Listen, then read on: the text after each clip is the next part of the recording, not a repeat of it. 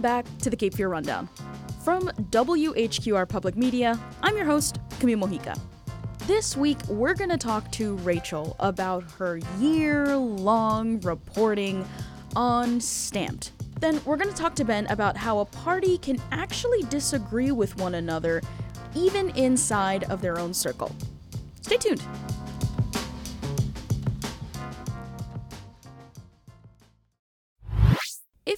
Paying attention to national coverage of North Carolina, there's been a couple of things that people are talking about. There's been talk about the General Assembly and their overturning of Governor Roy Cooper's veto of the voting policy changes. That has been on national mothership NPR All Things Considered about two times this week. But all eyes are also on New Hanover County and our situation, the hearing with Stamped Racism, Anti Racism, and You, based on works by Ibram X. Kendi, and removing it from New Hanover County's curriculum. Rachel joins me now to talk about this national spotlight that North Carolina has been in, in particular with her reporting around Stamped. Welcome back to the Cape Fear Rundown. I'm here with Rachel Keith. Hi, Rachel. Hello. Okay, we have a lot to get into during this segment. I'm excited. Yet again, we are talking about the book. Yes. Um, well, first, let's back up. Let's talk about the fact that you had a piece on NPR, like Mothership NPR. Can you tell us a little bit about that? Yes. So I've been doing so much work for about a year on this book, and yes, um, we're all feeling the the stamped fatigue. But um, I did pitch it to them because it was a big decision, and it's been incremental, and um, it was you know, in a lot of people's minds, this is a big deal. And Yes. obviously, there's been rallies, and um, it's basically it's a discussion over what can be taught in our schools, which is a poignant one. And so I pitched it to NPR, and they really were curious about this one lone parent that had so much control over the outcome, potentially at this point, because we didn't know the outcome. And that's what they wanted me to write about. And actually, when I talk to people about this story, they say very similar things that, wow, one person could actually do this. And so that is what I wrote. I mean, it's super cool because, yes, uh, um, as you were saying earlier in the newsroom, that since you've been here in the last year or so, we've done a lot of stories with Mothership, National NPR. And it's cool because our sister station, WUNC, I don't know, um, this past week on All Things Considered, they were actually on ATC twice during this week. Um, and it should be known that WUNC is usually doing statewide news, but we're reporting on New Hanover, and it's pretty cool that the national audience is interested in this one county in North Carolina out of all 100 counties. We're a pretty interesting county. Yes, and I will say, you know, Kelly Kenoyer's had an awesome turtle story. Yes. And um, about the Terra Pentali.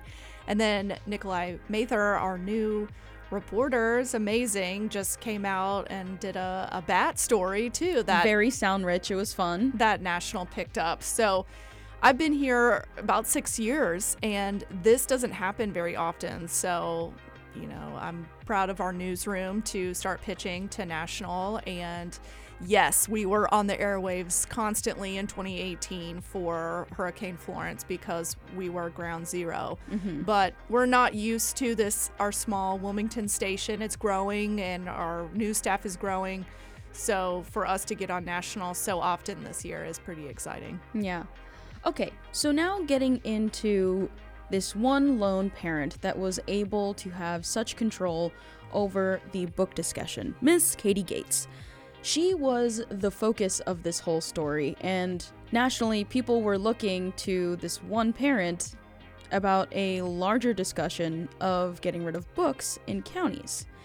Now, we did a statewide piece where we kind of reached out to every single different school district, and we found an interesting trend that in counties that are mostly red, where they are just a red county, we're a purple one. They didn't have, some counties did not have books removed simply because There was no challenges to books. However, it is it should be noted that every sc- single school does have a policy for challenging books. But in some counties like Pender County, which is nearby, what happened? Yes, so they did do some. Um, they pulled some selections out of out of the libraries, and um, Brenna uh, from Port City Daily did the reporting on that. So we we have in this in the Cape Fear region had these stories where books have been pulled, but there hasn't been this degree of pushback from another side. For example, the Democratic Party and local churches held a huge rally at the beginning of August to tell the school board they didn't want the removal, but we haven't seen that in Brunswick or Pender County um, because, like we said, they are fairly red right now, so it's not as a contentious issue. There are, of course, people with nuanced thinking, and I'm sure that they do go to the call to audience and say they don't like this, but not to the degree of pushback that we've seen here because the seats here do flip between Republicans and Democrats. It's not just a stronghold.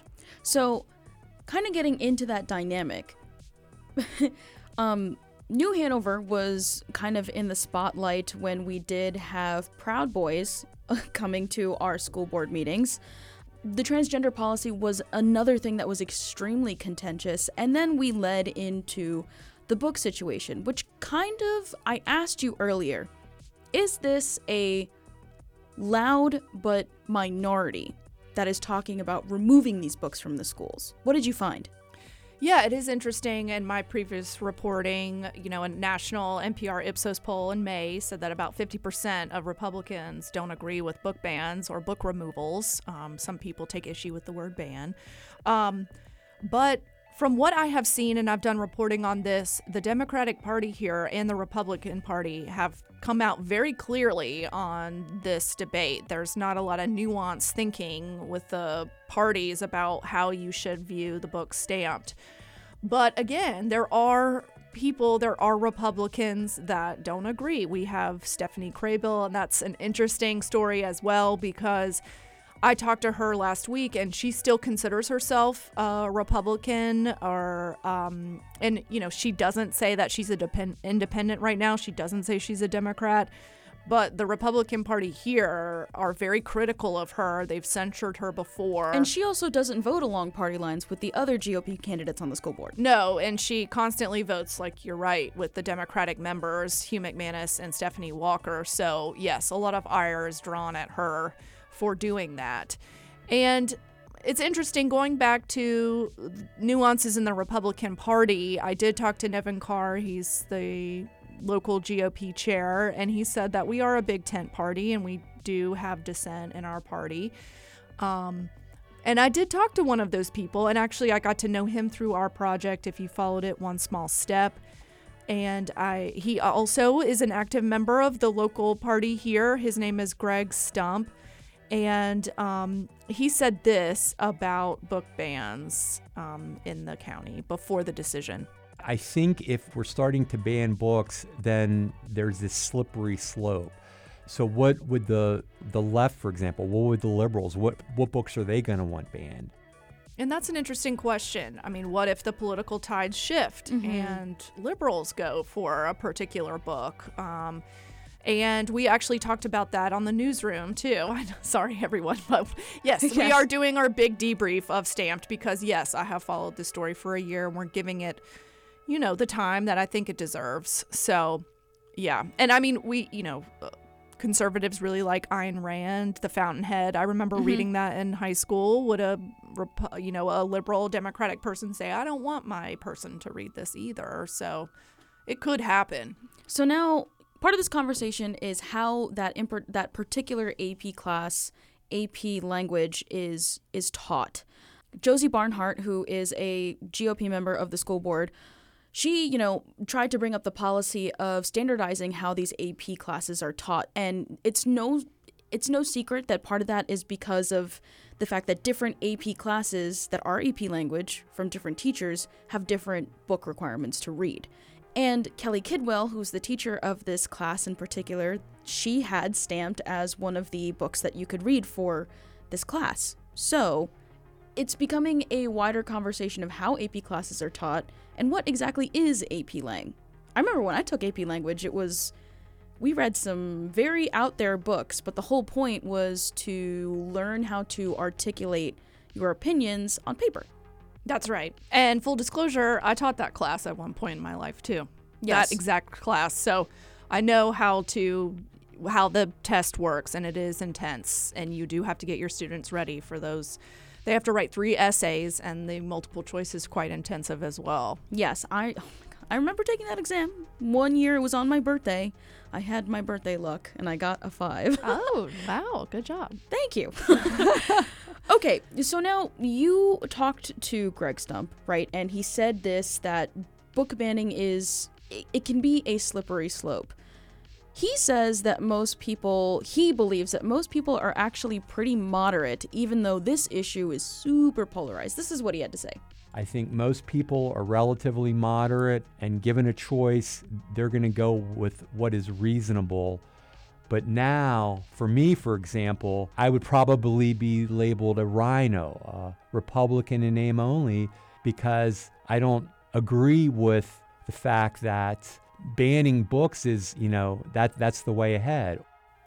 And Stephanie Kraybill's been called that as well. A rhino. Um, yes. Um, and I did a report as well. There were about 330 some comments that the public left for the town hall in April.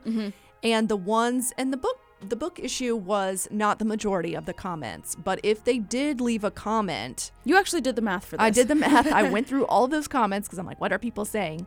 And this was not popular in the people who left comments um, that they did not want to see this happen. And again, people who don't agree with this, they they can't get over the fact that the student didn't have to read the book, that she got an alternate assignment, so wasn't that remedy enough? So, you know, Stump saying that he doesn't believe that removing books is the right way to go, even though he is a Republican and part of the GOP party. Now we're getting into the inside workings and machinations of how our GOP party works here in New Hanover. So they actually put out messaging, right, to people that were part of the GOP party that was very clear on how they should feel about the book stamped, right? Yes, that's correct. And we can add links to um, Nevin Carr's statements. He released those right before the rally that the Democratic Party um, had. And yes, um, they see Katie Gates as a hero. They really value her. They think she represents their party. So even though we will say, and factually, it is one lone parent because Stephanie Kraybill asked Don Brinson, who was part of the defense, she is the assistant superintendent, has any other parent made an official complaint? Yes, there are probably hundreds and hundreds of complaints on social media, but did mm-hmm. anybody go through the actual process? To make an official complaint. Yes, and the answer is no. So, you know, it, it is still difficult to to see, but I mean, it looks like this this is not what moderates would want either. And I think the interesting about this conversation as a whole is, you know, we live in New Hanover, which is one county out of 100 counties out in North Carolina, which is one state out of 50 states. And I think sometimes it can feel like whatever's happening in our county is just in our county, in our bubble. Whatever's happening in the state of North Carolina is only happening in North Carolina. But it's a microcosm for what's happening all over the country. And NPR having interest in our stories is really cool because then we get to showcase what's happening here in our lovely state of North Carolina to the rest of the country. Yeah, and I mean, we are not a deep blue, we are not a deep red. So it is kind of a good example of the partisan divide playing itself out. And it was interesting talking to one of the NPR editors. I had to describe where we live and what it looks like. And I said, yes, our county went for Biden in 2020. Um, you know, what what is the racial makeup of the school system? Wait, so it's not Wilmington City Schools, it's New Hanover County Schools, it's Yes. Wilmington in New Hanover. Yes. Um, and of course, I wouldn't know what was the deal maybe with a county or a city in Washington State. So, um, but yeah, I had to talk to her, talk her through what who we are and what we look like, and that was an interesting um, experience for me.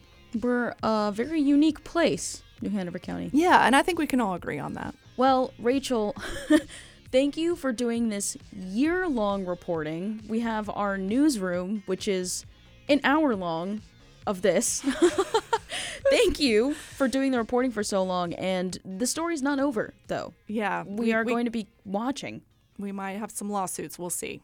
Rachel, thank you so much for being in the studio with me this week. Thank you. GOP, more like GO partisan. The world of governance is actually pretty nuanced, so it's pretty fair to say that politicians often make promises, big promises, when they are running for office to compete for votes.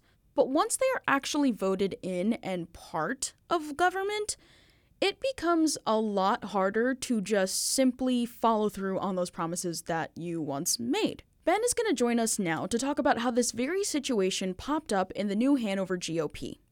Welcome back to the Cape Fear Rundown. I'm here with Ben Schachtman. Ben, Hi, Cami. we are here to talk about the GOP. The I had to Google what that meant. It's the Grand Old Party. It is Okay, so we're going to talk about the Grand Old Party here in New Hanover County. correct. There's some stuff going on. Yeah, and this is a story that came out of honestly calls and messages that I got from people I know and and even some friends who are on the conservative side of the political spectrum. Okay. Who, particularly, this was about the school board. Okay. And so here's a little bit of backstory. Here's the quick version.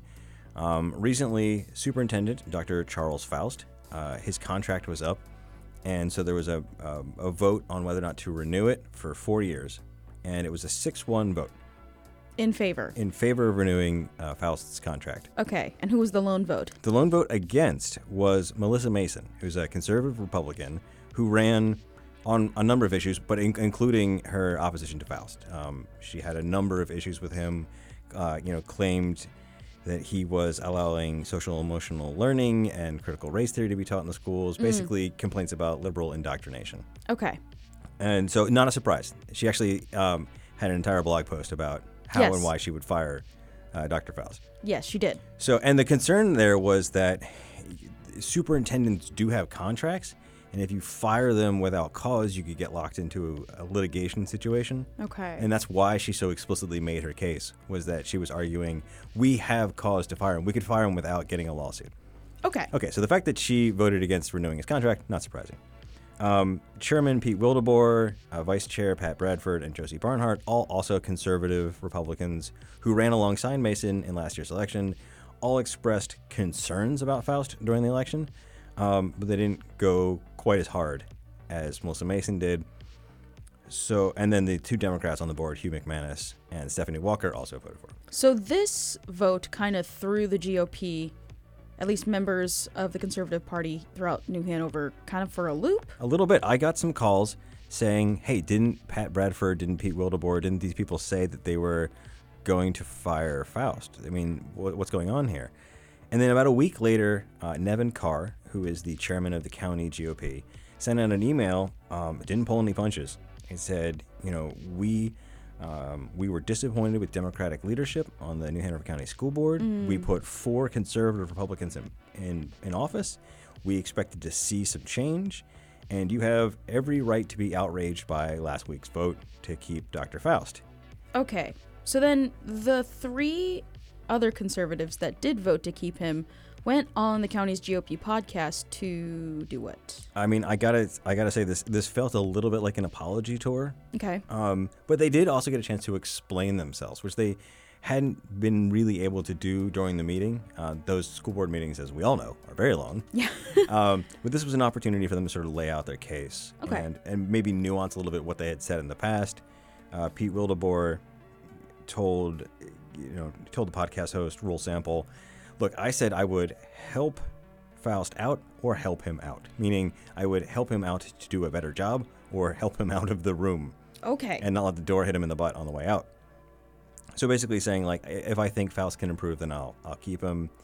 Um, Pat Bradford made a couple interesting points. One is that, you know, and this is true, superintendents serve at the pleasure of the board. So they do bring ideas to the board. They do have their own beliefs about how a, a school district should be run. But at the end of the day, the elected officials are in charge of the superintendent. The superintendent sort of looks over everything else. Okay, so her point was that any action that Superintendent Foust had made in the past that they disagreed with was because of the previous school board. Yep, and one particular example, and this was a really divisive issue between liberals and conservatives in New Hanover County, didn't always fall along those lines, but it, in large part it did, was the reopening of schools during COVID. There was a period of time where even the science had started to turn and suggest that the risk of getting COVID to students in schools was being eclipsed by the learning damage, the the loss of educational viability of, of, of being in the classroom. Yeah. Because remote learning, we were making that stuff up on the fly. Of course, and we saw that, you know, I mean, we saw it in the data that reading ability for the younger grades, it was not there. Yeah. And so um, both Pete Wildeboer and uh, Pat Bradford pointed out, both on the podcast and in emails to me, that if you go back and look, there is public record. There's emails from Foust where he said, "I think we should reopen," and the the Democratic-controlled board at the time wanted to wait. Now that's not the armchair quarterback how they handled it. I don't think anyone on any school board was prepared to handle a hundred-year pandemic.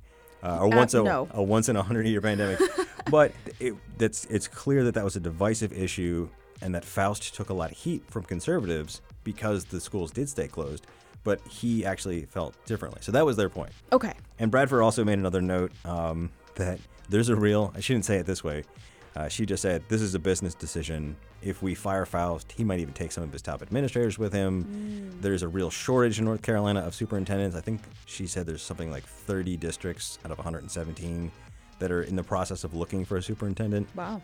It's not a good job market to be an employer. It might be a good market to be you know, a superintendent if you're Well, looking yeah. for a gig. There's a whole bunch of people looking. Yeah, I mean, sort of like you know, name your price. but um, yeah, that could cause some chaos. You know, losing top administrators, uh, especially right at the beginning of a school year, No, could no be good. could be truly chaotic. So those were their their points. Okay, so now that we have this kind of divide within the GOP party, G- do you say GOP party? No, No. GOP. Yeah, Now that there's a little bit of this divide in the GOP that we're seeing, um, they can't exactly ram through now policies, right? Even though technically they have a majority on the school board. So Yeah. they should, in theory, be able to. they should. Yeah, and even without Stephanie Kraybill, who's also a Republican, although she's been censured by the GOP and has voted along much more centrist, even liberal lines in some cases. Um, just those four conservative Republicans have a majority on the board, so they should be able to put through any policy they want. And you know, when we talked to a lot of party people, especially Nevin Carr, again the chair of the GOP, he told us, "Yeah, you know, we disagreed on the Foust issue, but in general, we agree on most things." And there's sort of this saying in the Republican Party, like, if we agree on 90% of the stuff, then we're okay.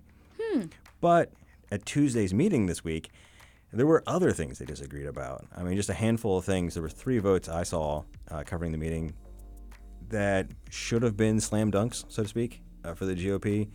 There was an ethics policy that Pat Bradford wanted to put through.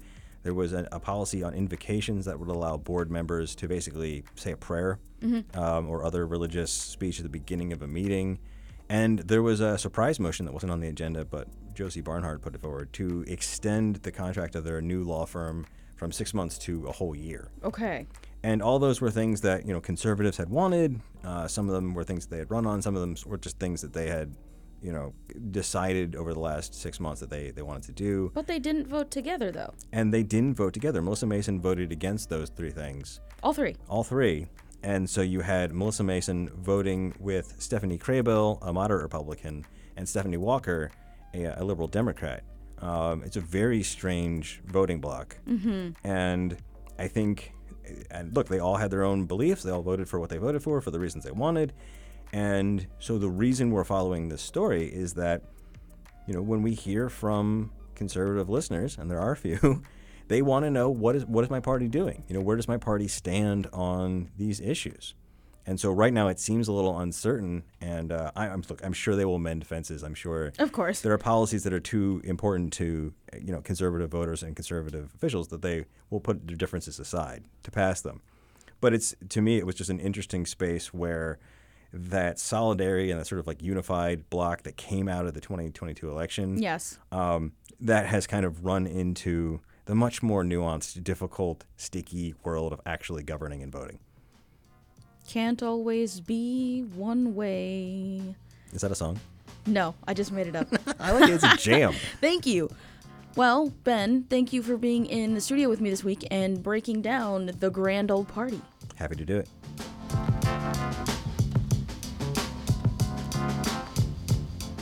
Thank you so much for listening to the Cape Fear Rundown. Check out our show notes for relevant links and titles to the music we used this week. If you have any questions, comments, concerns, or just general feedback, feel free to shoot me an email at cmojica, that's M O J I C A, at whqr.org, or you can find me on X at Cameo Reports. I'd love to hear from you. I'm your host, Camille Mojica, and I'll see you next week.